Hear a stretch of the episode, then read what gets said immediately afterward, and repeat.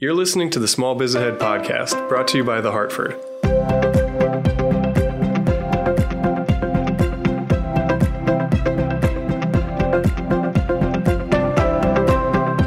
Hey, everybody, this is Gene Marks, and welcome to another edition of the Small Biz Ahead podcast, where we look at different issues and things and advice that I can provide to help you run your business. This week, I'd like to talk with you about peer executive groups. Do you know what that is? Have you ever considered joining a peer executive group? It's kind of tempting. It's always been tempting for me. Peer executive groups are small groups. They're normally made up of local CEOs or business owners or leaders, and they meet regularly to discuss their professional and personal challenges in a confidential and informal setting. Some of these groups are formed organically. You can get together with your friends, but you know many others are initiated through national organizations like Vistage International, the Entrepreneurs Organization, YPO, and peer executive groups. You can Google these organizations to find out more about them. Now, how popular are they? Well, you could say they are. Vistage, for example, has more than 22,000 members in 20 countries. And the Entrepreneurs Organization says they have a global business network of more than 14,000 members across 193 chapters worldwide. And the benefits can be significant. It's like an advisory board that has no personal agenda other than to help you and your other members of the group.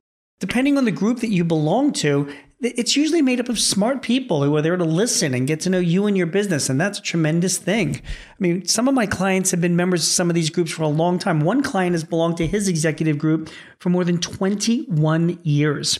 Now, if you do belong to a peer executive group, here's what you can expect. You can expect to meet about 11 to 12 times a year.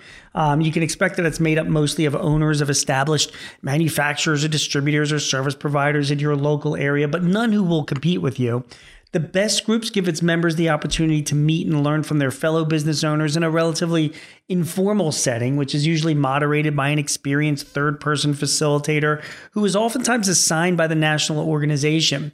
And the meetings are conducted usually in fellow members' offices, homes, or neutral locations like hotel conference rooms. You know, at these meetings, you're not going to get any magic solutions to your business problems, but you will hear from your fellow members what they're doing to find, pay, and motivate their employees, or how they save on their taxes, and what they do to keep themselves productive.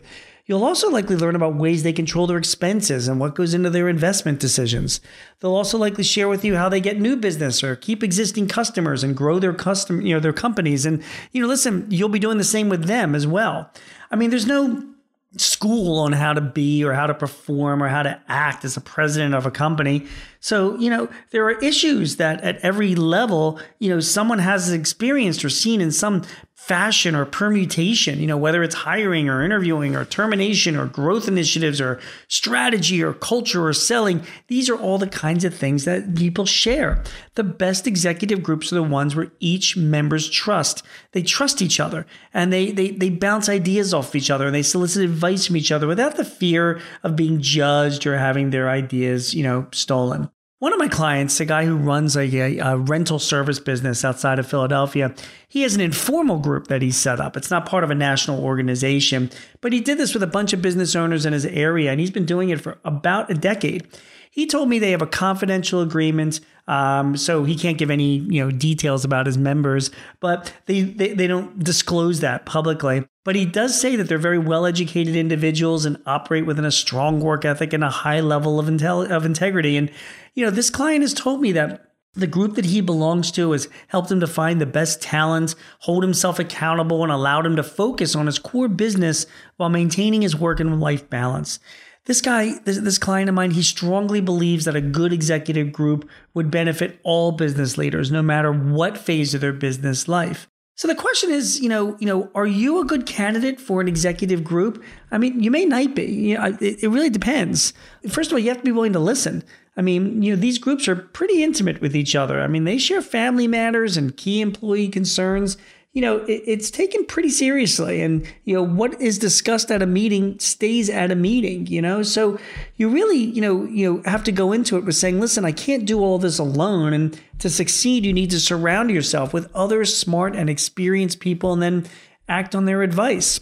One other warning I have to tell you belonging to an executive group, it really takes commitment. I mean, this is something that I've always had struggled with because I travel a lot. I mean, you need to be prepared to meet regularly, likely once a month or at least two times, or a few times a year. And you're going to be meeting with other members and sharing the most intimate details about your business, including your financial results and internal problems. You know, you're going to be expected to attend national meetings and regional meetings too if you participate in a national organization. Now, what does all of this cost? No, it's not cheap. I mean, you know, the national organizations, you know, they they have entry requirements. I mean, first of all, you have to hit maybe a certain revenue size or employee size. But, you know, some of these can cost anywhere from 1 to 2000 a month to participate. Some of my clients that, that participate in their own groups as well, they, you know, they do that because it, it saves on costs. But then again, they don't get the benefits of saying having like a, you know, a national organization. So be aware of that listen i mean you have to be willing to listen to you know belong to these groups i mean you know people become very very intimate it's taken very very seriously there is a cost commitment for being involved so you're either in or you're out which is why frankly I don't belong to such a group. I mean, I think these things are great, and I can't name a specific client or a single person that runs a business that belongs to these groups that haven't come back to me and say it's been a great experience. But I have to say that the people who really find it to be the best experience and the most help for their business, they really commit you know, like I said earlier, I travel a lot, so it's tough for me to say, "Hey, I can be at these meetings once or twice a month." You know, you know, if you can't commit to the group, you're going to be letting the rest of your group down, and I don't want to do this. So maybe as my travel cuts down or as I get older, it's something to you know that I would consider. But for me, it's not. You know, it's not right. I mean, I can I reconsider this every year, just so you know. But listen, maybe for you, it is the right choice. I am telling you right now that when I speak to members of these groups, when I speak to clients and other business owners that participate and make the commitment, they tell me that it really, really has been changing for their business, really has a big impact on how they run their companies. So that's something you should consider a peer executive group. You can form your own, you can join a national organization like Vistage International or Entrepreneurs Organization or YPO but it might be something if you can really commit to and you have the resources to do it, you should do it because it's always really beneficial to hear about the problems, the challenges, the issues, and the solutions that other business owners like you are experiencing and what they're doing. Just remember, whatever business you are running, you're not that unique. And I realize that you might be in a specific industry, but I found 80 to 90% of businesses out there pretty much run the same. It's just the extra 10% that might be really, really unique. But for the most part, running a business as a business owner, you're hitting those same issues. It's really, really helpful to talk to other business owners regarding of the industry they're in. You'll get good advice from them. So consider doing that. This has been another episode of the Hartford Small Biz Ahead podcast. I hope you enjoyed this and got some information out of it that helps you. If you'd like more information or advice or tips for running your business, please visit us at smallbizahead.com or sba.thehartford.com. My name is Gene Marks. Thanks for listening. I will be back next week with some other thoughts on running your small business. Take care.